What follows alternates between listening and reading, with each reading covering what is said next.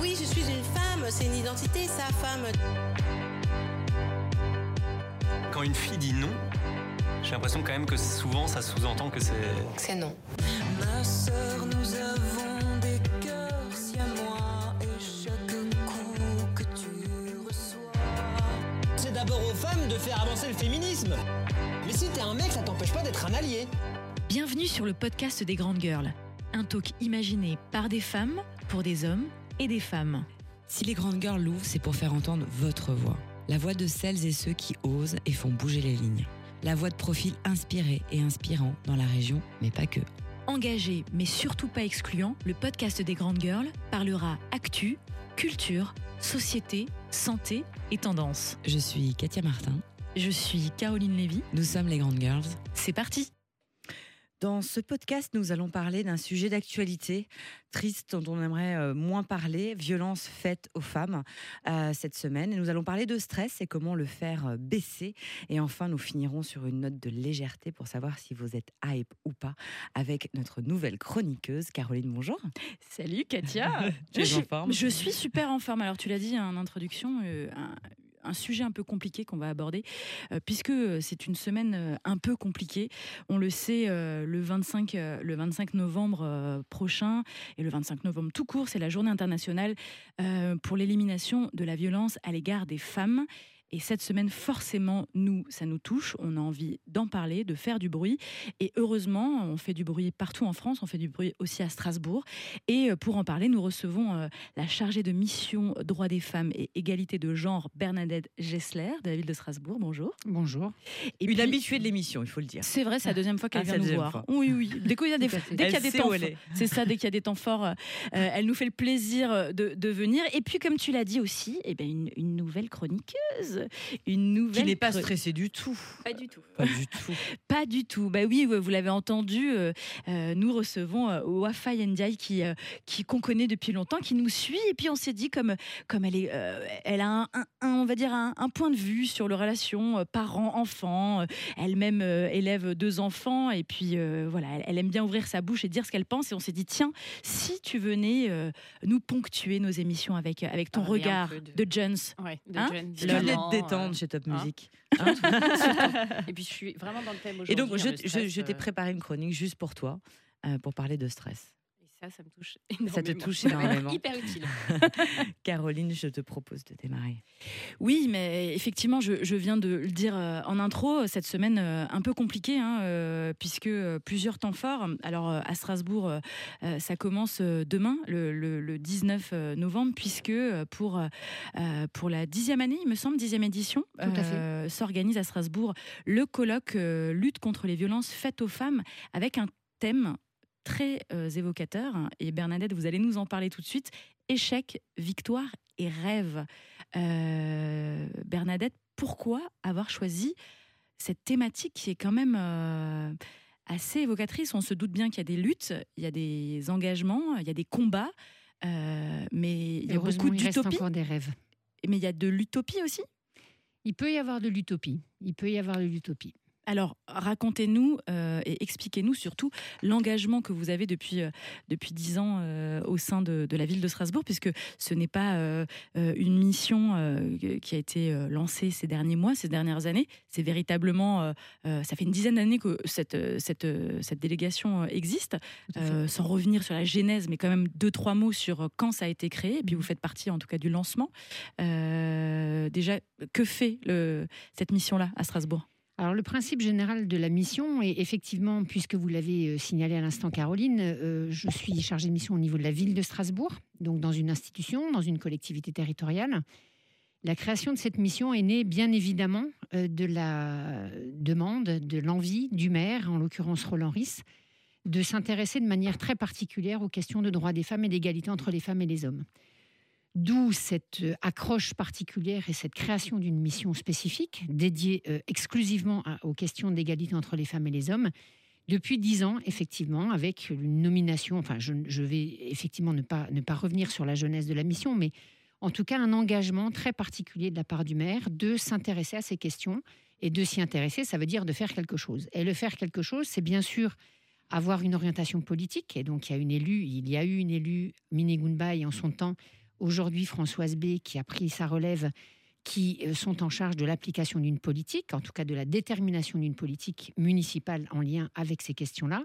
Et moi, je suis la fonctionnaire qui doit mettre en, en mouvement cette politique œuvre. au sein voilà, de l'administration et, et évidemment de- du reste de la localité avec tous les partenaires qui se joignent à nous.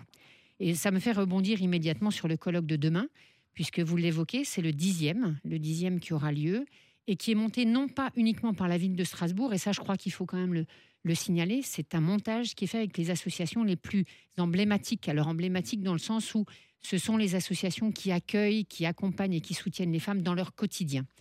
Euh, c'est un groupe donc qui se retrouve avec nous et qui travaille avec nous sur l'organisation de ce colloque pour la dixième fois, donc en 2000, euh, 2019. Alors, parmi les intervenants et intervenantes de ce colloque-là, euh, il y a évidemment des, des têtes d'affiche et aussi euh, bah, des têtes euh, d'affiche en local, puisque vous l'avez dit, c'est vraiment euh, euh, une co- cohabitation, on va dire, de ce qui est fait ici euh, et ailleurs.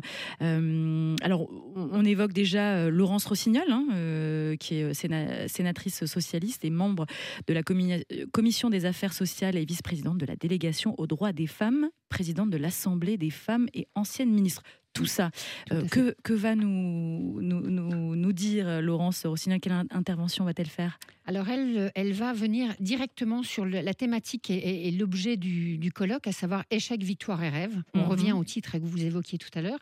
Laurence Rossignol, par son passé politique, son implication de militante et par ses activités actuelles, a une vision très large de la manière dont les droits des femmes ont été pris en compte, pas pris en compte, vont être pris en compte, ne le seront pas.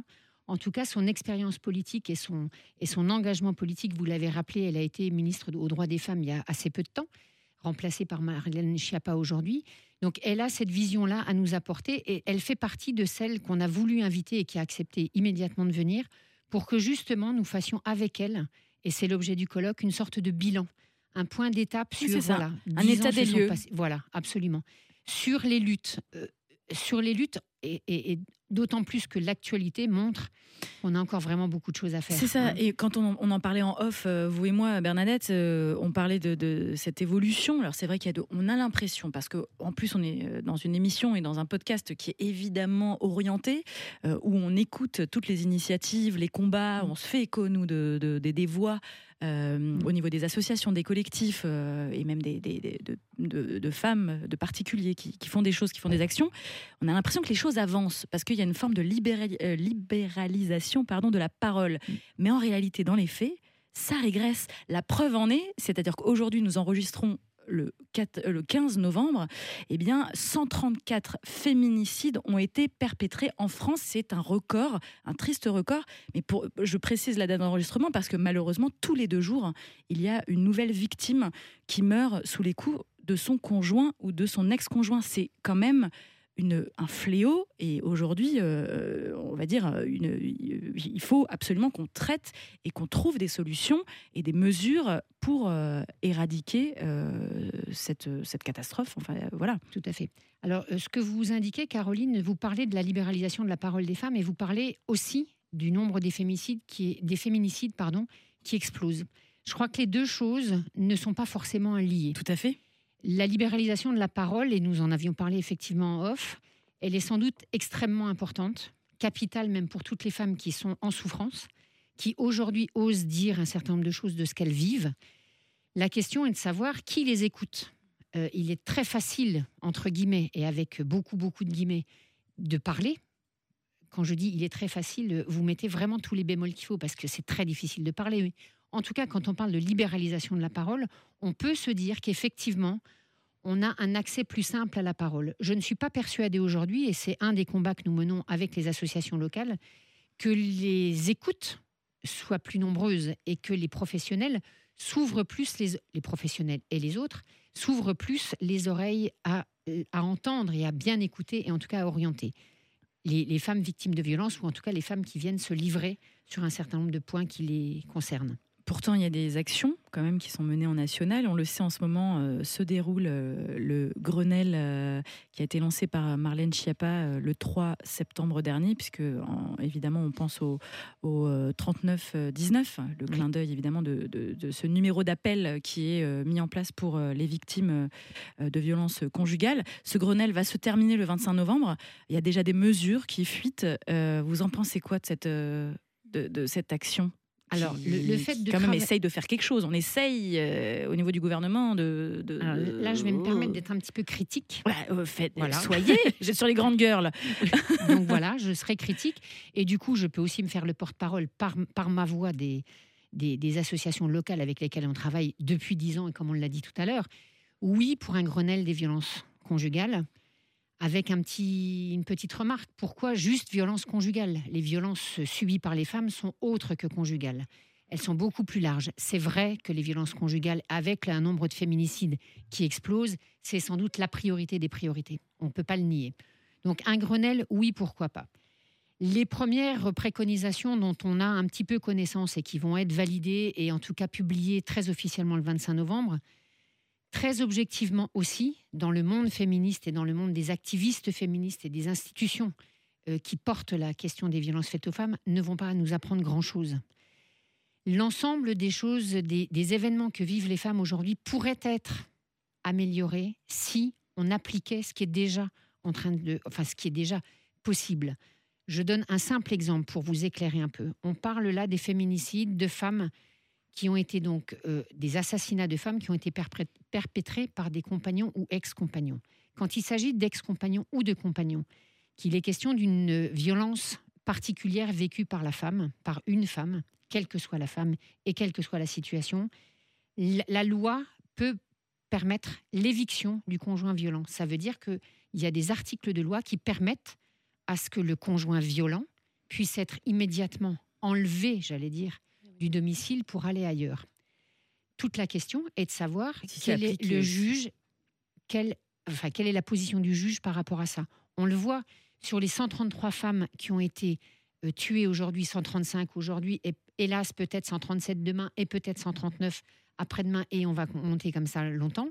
Ce sont souvent des femmes dont les conjoints ont été reconnus, ou ex-conjoints, Oui, reconnus elles violents. ont porté plainte, où elles ont appelé. ou Voilà. Le elles cas, le malheureux, pardon, je fais une parenthèse, mais une parenthèse qui nous intéresse aussi, c'est-à-dire le 131e féminicide qui a été euh, perpétré à euh, Oberhofen-sur-Moder. Ouais. Euh, Sylvia avait 40 ans, euh, elle avait porté plainte contre celui qui la tuera plusieurs semaines après, et son dernier coup de couteau a été fait devant sa fille, qui avait été appelée à l'aide par sa maman. Alors forcément, c'est 130 et- 131e femme victime. For- On- ça se passe à De quelques l'extérieur, on se dit qu'on aurait pu éviter. ah, qu'on aurait pu éviter, évidemment. De Elle l'extérieur, avait- on elle avait- de l'intérieur, on peut parfois se dire qu'on aurait plainte. pu aussi. Ouais. Euh, si un texte de loi avait été appliqué, si, alors je ne veux pas évidemment jeter l'opprobre sur euh, un procureur de la République ou un juge ou autre, il n'empêche que euh, la question des violences faites aux femmes, comme toutes les questions qui concernent les femmes, qu'il s'agisse de violences ou pas, elles sont portées, elles sont appliquées, elles sont euh, soutenues par des individus.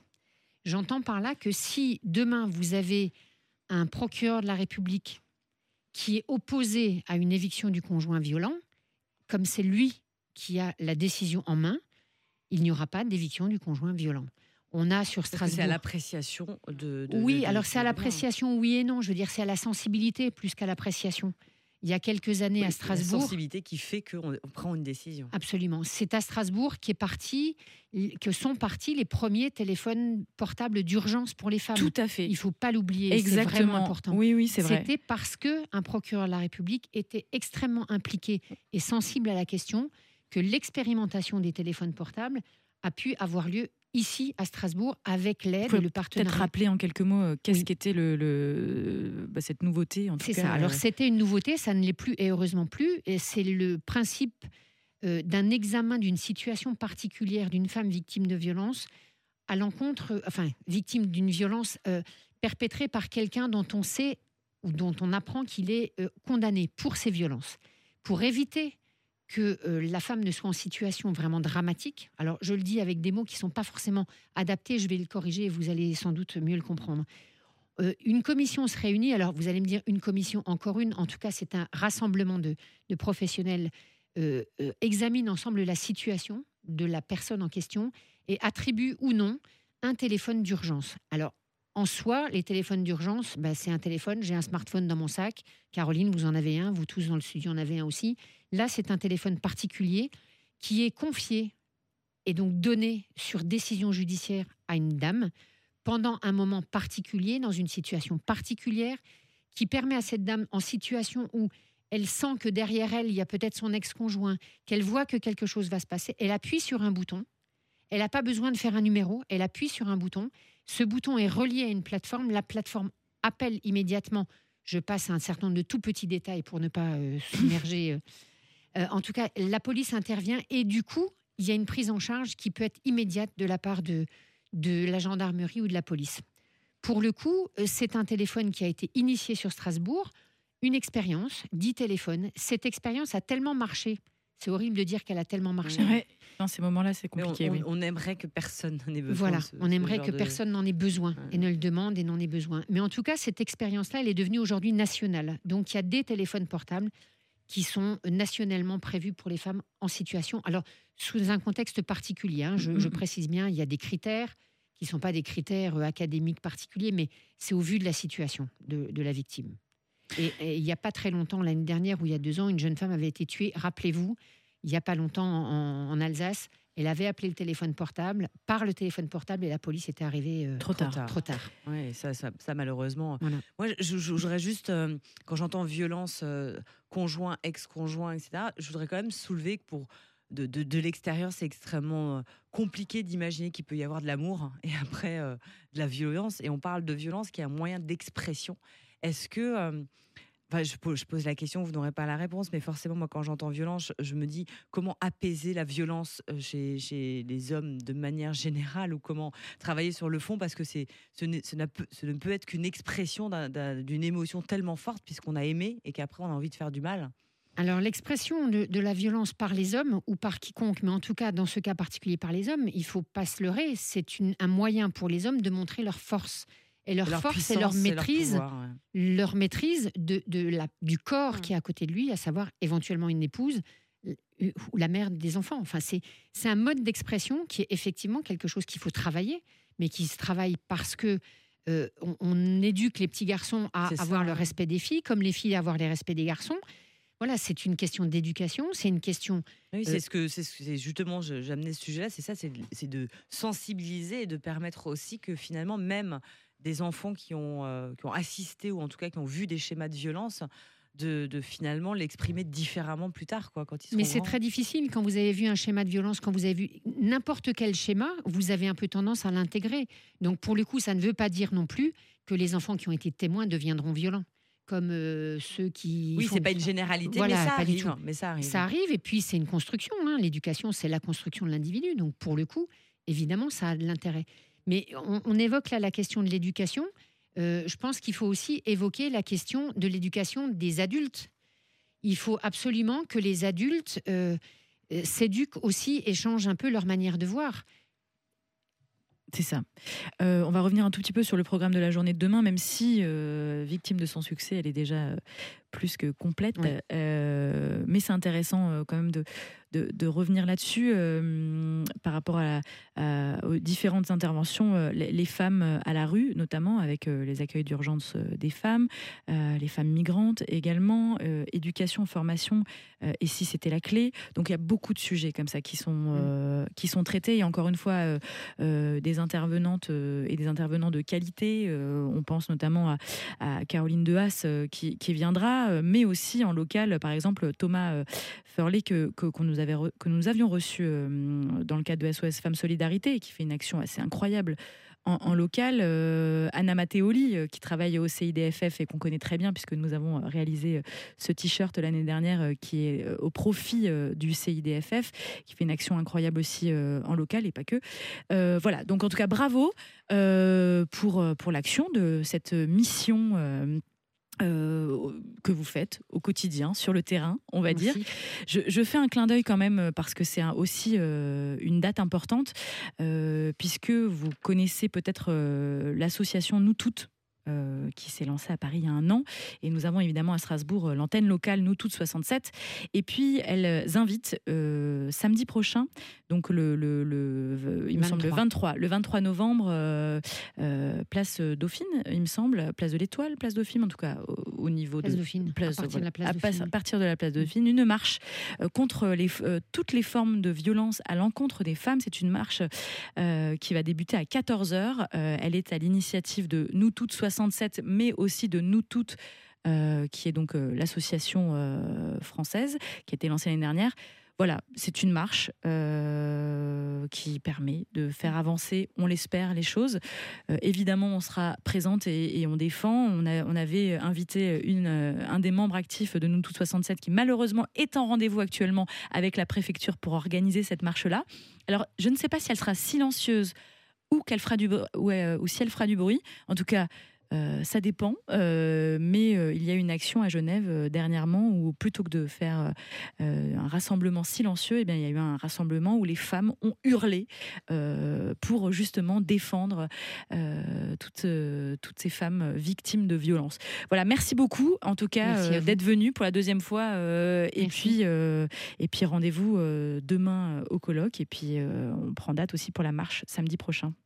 Merci Caroline. Alors, euh, deuxième sujet, on a décidé de parler de, de stress aujourd'hui, alors particulièrement en dédicace à notre nouvelle chroniqueuse. Qui boit un verre d'eau. Qui boit un verre d'eau parce que ce sera bientôt à elle. Alors, je voudrais déjà revenir sur l'origine du stress. hein. D'après les scientifiques, en fait, euh, pour comprendre comment ça marche, il y a quatre trucs euh, dans notre vie qui peuvent déclencher du stress. Et tu vas voir, Wafa, qu'il y a une de, une de, ces, euh, une de ces clés qui, qui, qui génère du stress. Un, l'envie de tout contrôler. Donc dès qu'on on Mhm. perd en, une notion de contrôle, hein. Euh, Ah. l'ego qui est menacé, c'est-à-dire qu'on va toucher mon ego, c'est pas celui-là hein, dont je te parle, l'imprévu, et Oui. puis évidemment la nouveauté, c'est-à-dire que de manière générale, le cerveau quand il vit une nouvelle expérience, quelque chose qui est inconnu, il met en place en tout cas des, des- un instinct de protection en disant non, non, ne me fais pas vivre ça.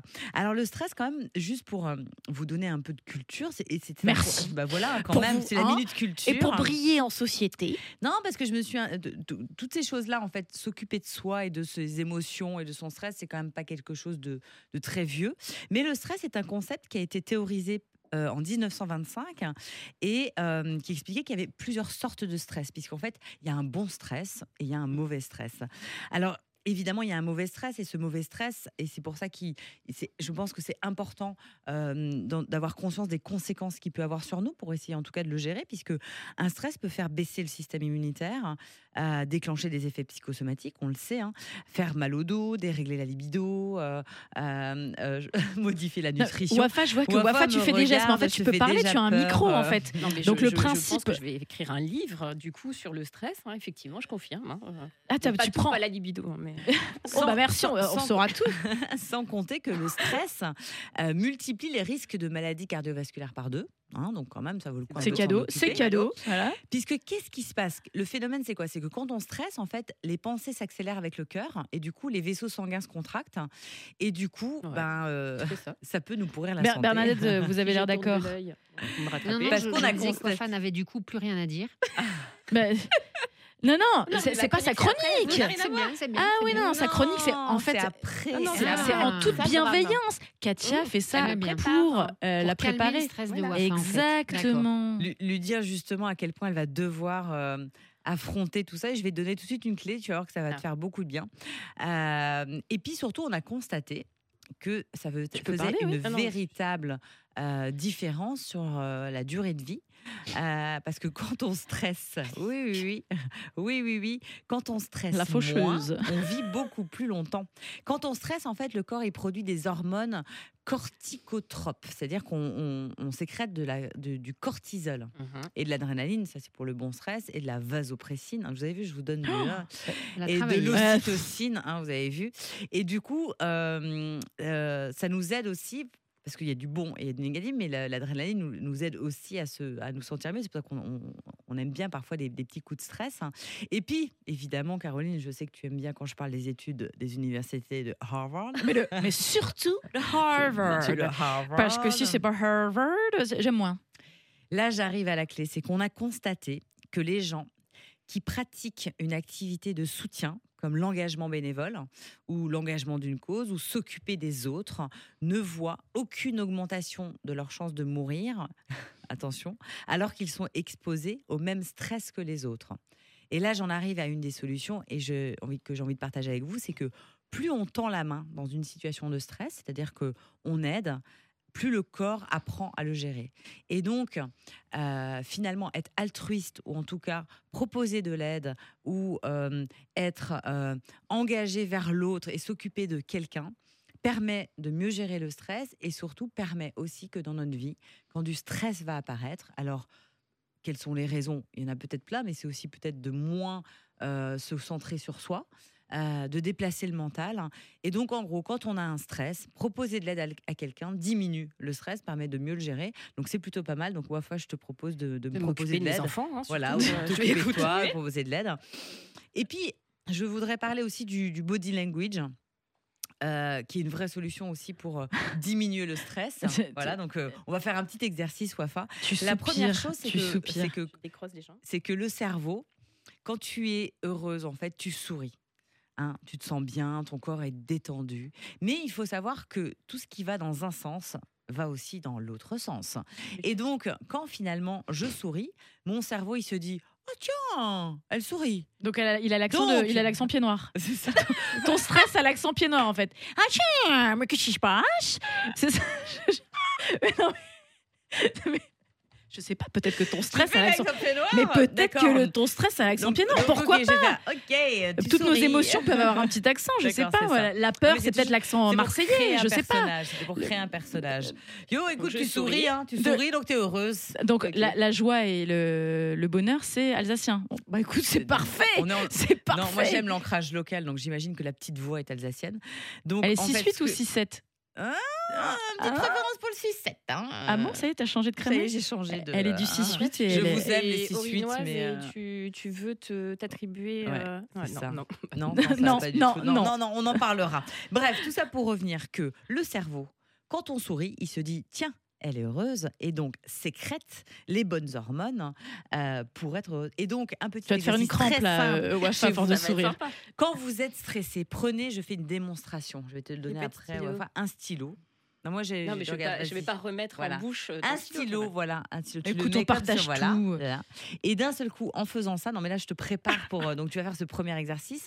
Donc déjà, je souris, je me force à sourire en mettant un stylo euh, dans la bouche, et donc du coup, mon cerveau est en train de se dire tiens, elle kiffe, Elle kiffe. Ah, Là, là, vraiment, t'as l'air de kiffer, Et Wafa. puis, et puis deuxième, deuxième grand truc, je vais vous parler du body language de votre corps. Je voudrais juste faire un parallèle avec les animaux. Vous voyez quand le pan s'ouvre ou quand le gorille se met comme ça. Là, vous vous c'est dommage que vous.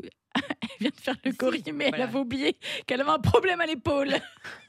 je m'emballe, je m'emballe. Le cerveau a oublié de me dire que donc quand je fais le, le gorille et que je m'étire et que euh, eh ben, j'ai un sentiment de toute puissance.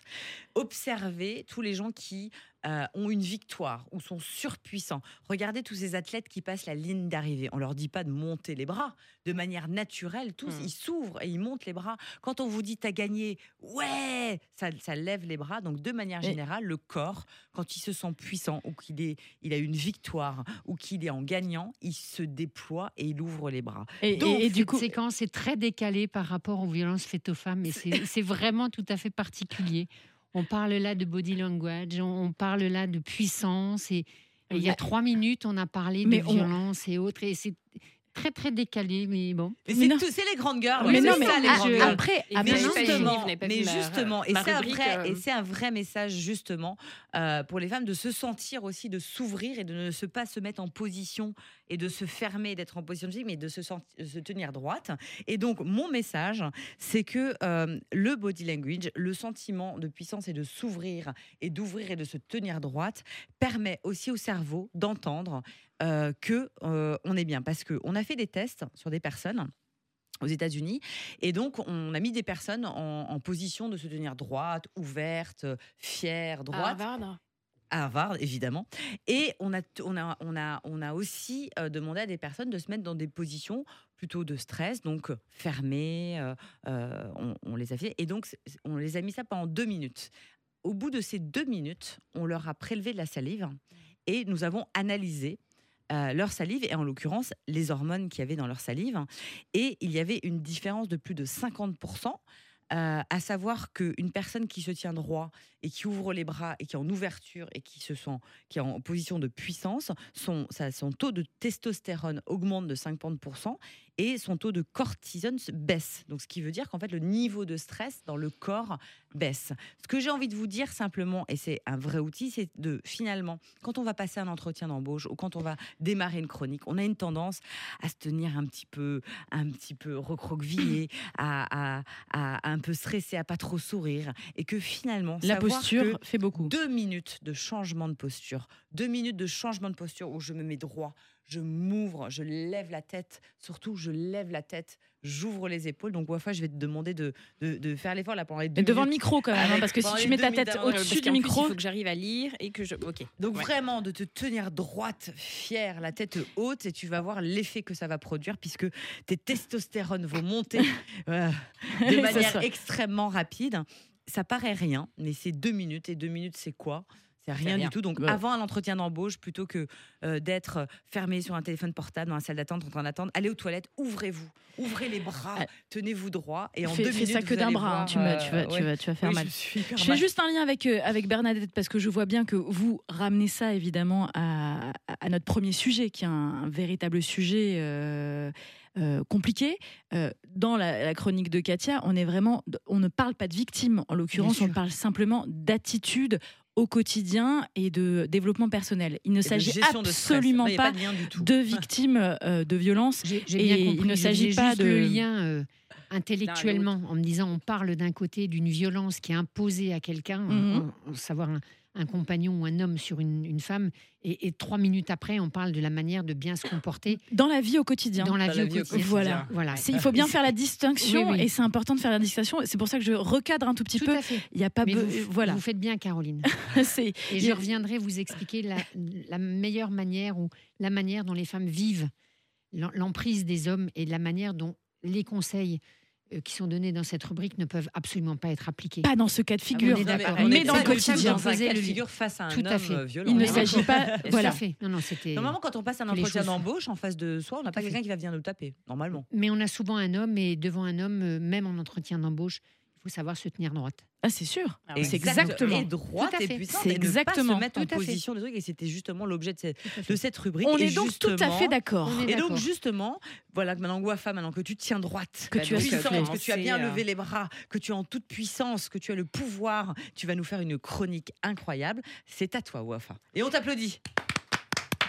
Ça te met pas la pression. Pas du tout. Et Pas de stress. Alors, juste Et un avec peu ce d'indulgence. bah bon.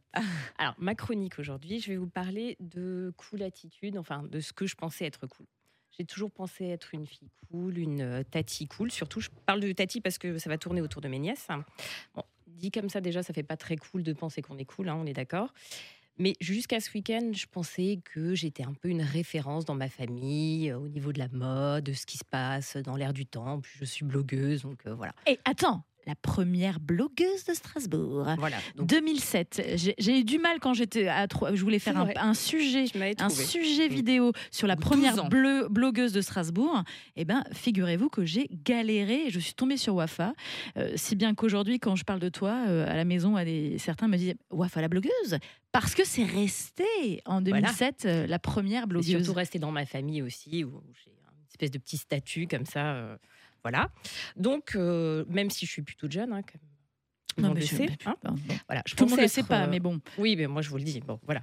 Donc je pensais être assez cool et connaître euh, tout ce qui se fait en matière de musique. Donc euh, je connais Roméo Elvis, L'Homme Pâle, Necfeu, PNL, voilà. Donc je pensais être dans les tendances et, et donc ne pas être à la ramasse. Et ce week-end, ma nièce a fêté ses 16 ans. C'est Ah. Sweet 16. Vous voyez ce que c'est Sweet 16 Non, non. euh, sur MTV Ah non, Vous connaissez pas cette émission? Non. Alors, nous, on n'est vraiment pas hype du Ah bah. tout, c'est ça. En fait, là, on va Bon, ça une, va. une. Qu'est-ce que c'est que Sweet Six? Alors j'imagine Alors, que c'est c'est une émission sur, sur euh, MTV un anniversaire. où les gens fêtent leurs 16 ans. C'est aux États-Unis hein, en général.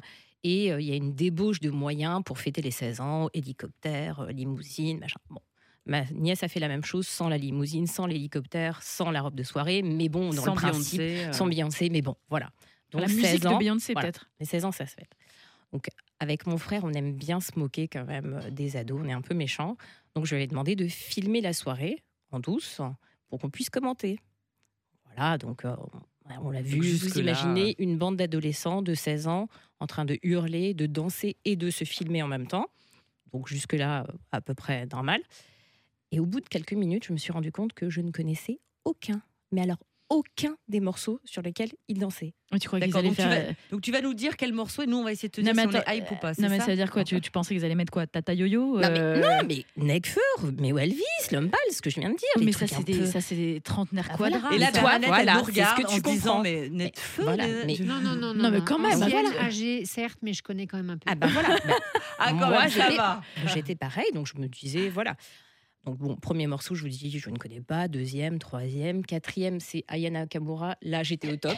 Ah bah oui. je, je connaissais, donc j'étais très très contente. Et puis, euh, bon, au bout de quelques minutes, quand même, je me suis dit, euh, mais à quel moment est-ce que j'ai été dépassée? Est-ce que tu vas nous donner la pas. réponse Oui, alors? Le lendemain. Le lendemain, fête de famille, donc pour les 16 ans de ma chère nièce. Et je lui dis, alors, euh, c'était sympa. Elle me fait un débrief et on parle musique. Je dis, mais qu'est-ce que vous écoutiez hier? Euh, Parce que, bon, à part Aya Nakamura, je connaissais personne. Et elle me dit, comment? Je ne connais pas Metz? Alors, qui connaît Metz ici? Metz la ville? La ville, connais, non. oui. Non, pas la ville. hein, Voilà, Non, pas- non. pareil. J'ai eu le même genre de réflexion. Nino? Nino, euh, Non. Nino l'enfant, le, le petit enfant, non, plus. Zola, ça vous parle? Ah bah, Ah ah, bah Émile oui, Zola. Ils ont sorti. bah, alors là, j'ai failli Le faire la même film, vanne. hein. J'ai fait lettre moderne, donc je voulais dire oui, bah oui, Germinal, Nana, je connais, mais non, rien à voir, donc euh, laissez tomber. Et là, elle me regarde avec un air de pitié quand même en me disant, mais au moins Tati, tu connais Larry. Et alors là, Putain, l'enfoiré. T'image de charasse, les crocs jacèrent. À ce toi t'es parti, j'ai grave pris du bif. Je fais pas gaffe à eux, ils prennent grave le seum. J'ai cassé ma cime, mais quand tu parles, t'assumes. C'est ballot tout ça, quand je les vois, je le sais. Des tafs, des on t'a vu. Larry. Donc elle m'a fait Quelle l'article. présentation Ah, voilà. Quelle présent- Déjà, c'est- déjà c'est accueillant. Hein, c'est accueillant, ça donne on envie et aime. tout. Alors, elle m'a expliqué que Larry est un jeune euh, rappeur strasbourgeois. Ah, donc, 6-7. Ah, voilà, on, déjà, on a donc il n'y a pas que M. Pokora, il y a Larry. Sachez-le, hein. bon, à mon avis, les moins de 16 ans le savent, euh, à part nous, euh, voilà. Mais il habite Strasbourg ou il vient de Il Strasbourg habite Strasbourg. En plus. Il est. Alors, je vous dis, elle m'a regardé avec un air en disant Larry, le rappeur, Larry, mais tu sais, c'est une star. Alors il que a tu, lui- signé tu lui donnes d'autres chez euh, Sony. d'autres monuments euh, de la chanson Oui. française ou autre. euh, Voilà. J'imagine qu'ils connaissent pas. Enfin, quoique, je ne sais pas. hein, mais... En tout cas, Larry, 21 ans, il est originaire de l'Elzo. 450 000 abonnés sur Instagram, un clip visionné 7,7 millions de fois sur YouTube. hein. Donc c'est pas effectivement euh, le petit chanteur euh, du quartier et qui vient de signer chez Sony et Columbia et qui, euh, d'après les rappeurs, parce que je me suis renseignée depuis, est une euh, un- l'espoir de le- du rap euh, français. Donc voilà. Donc euh, j'étais un peu Et évidemment. puis, euh, puis, puis il utilise des bons mots. hein, oui, oui, oui, Donc c'est vraiment bah, tout ce qu'on aime hein, dans le rap, hein, euh, les clichés sur l'argent, les voitures, les filles. Et là, évidemment, j'ai pas pu m'empêcher de dire à ma nièce Mais tu te rends pas compte Mais tu n'as pas de respect pour toi-même et tu peux danser sur des rappeurs qui sont misogynes, sexistes. Et là, j'ai vu dans son regard une espèce de pitié. Mais Tati, c'est du cinéma. C'est du cinéma, ça n'est pas sérieux, c'est du second degré. Donc, j'avais oublié effectivement que quand on écoute euh, certains styles de musique, il fallait avoir un peu de, de recul. Bref, j'étais quand même assez choquée de voir que la majorité de son public est féminin et trouve tout à fait normal de danser sur des propos assez sexistes. Donc, je me suis, en rentrant à la maison, interrogée sur est-ce qu'on peut être féministe et aimer le rap Ah, c'est une bonne question. Ma réponse est non. Ah oui. alors voilà, vous faites partie, j'ai vraiment creusé le sujet, vous faites partie de la première catégorie qui pense que non, c'est impossible. Quand on est féministe, on ne peut pas cautionner des textes euh, sexistes, misogynes, où on rabaisse les femmes. Et que, ben voilà, il y a une réalisatrice américaine qui s'appelle Ava DuVernay qui euh, dit même que être une femme et écouter du hip-hop, c'est comme aimer euh, son agresseur. On ne peut pas, c'est incompatible. Et il y a un deuxième mouvement qui, visiblement, est le plus important chez les féministes. C'est un mouvement qui dit Eh ben non, pas du tout. Quand il s'agit de rap, il s'agit, comme dans beaucoup de choses, de second degré, de fiction. C'est comme pour le cinéma, quand on va voir un film sur les braqueurs, on devient pas un braqueur après. Pour le rap, c'est exactement pareil. C'est de la mise en scène, c'est du rap game. Alors le rap game, qu'est-ce que c'est? C'est l'art d'exagérer, de faire semblant, de mentir. Donc, euh, c'est pas des mecs dans la vie, ils sont pas tous en grosse bagnole avec plein de filles autour d'eux. C'est comme ça. Bon, bref. Et voilà. Et Donc, notre chroniqueuse, évidemment, euh, Annabelle, qui sera la semaine prochaine, eh bien, euh, qui est une fan inconditionnelle de, De rap. de rap et de hip-hop et qui avait même sur RBS une chronique hip-hop pendant longtemps, euh, est une femme. Et je suis sûre que si elle était là, euh, elle, elle en parlerait Ouais, euh, voilà. Euh, de façon élogieuse. Et on dit, enfin, ces féministes disent que les femmes sont tout à fait capables de faire preuve de distance et de, de comprendre ce qui est vrai et faux, et que de penser le contraire, c'est ça le sexisme. C'est de penser que les femmes ne peuvent pas écouter ça. Bernadette fulmine. Non, j'ai pas dit que je partageais. hein. Je, lis ce que je vous dis ce Non, que j'ai lu. Je ne partage pas forcément euh, tous les propos. hein.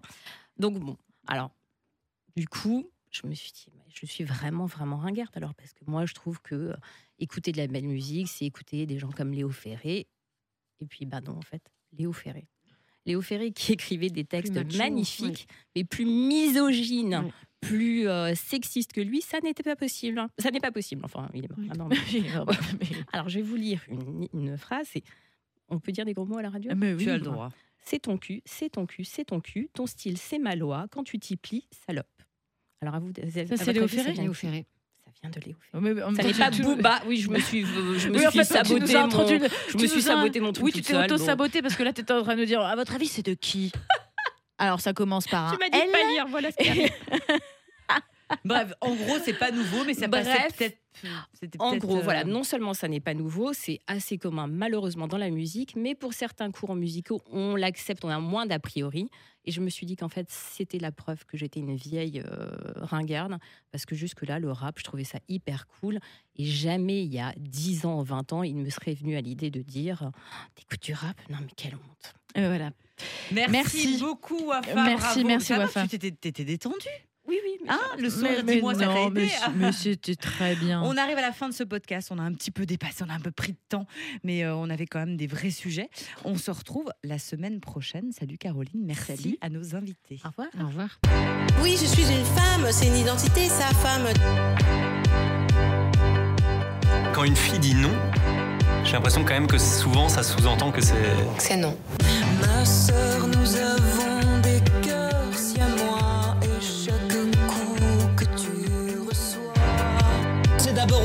faire avancer le féminisme. Mais si t'es un mec, ça t'empêche pas d'être un allié.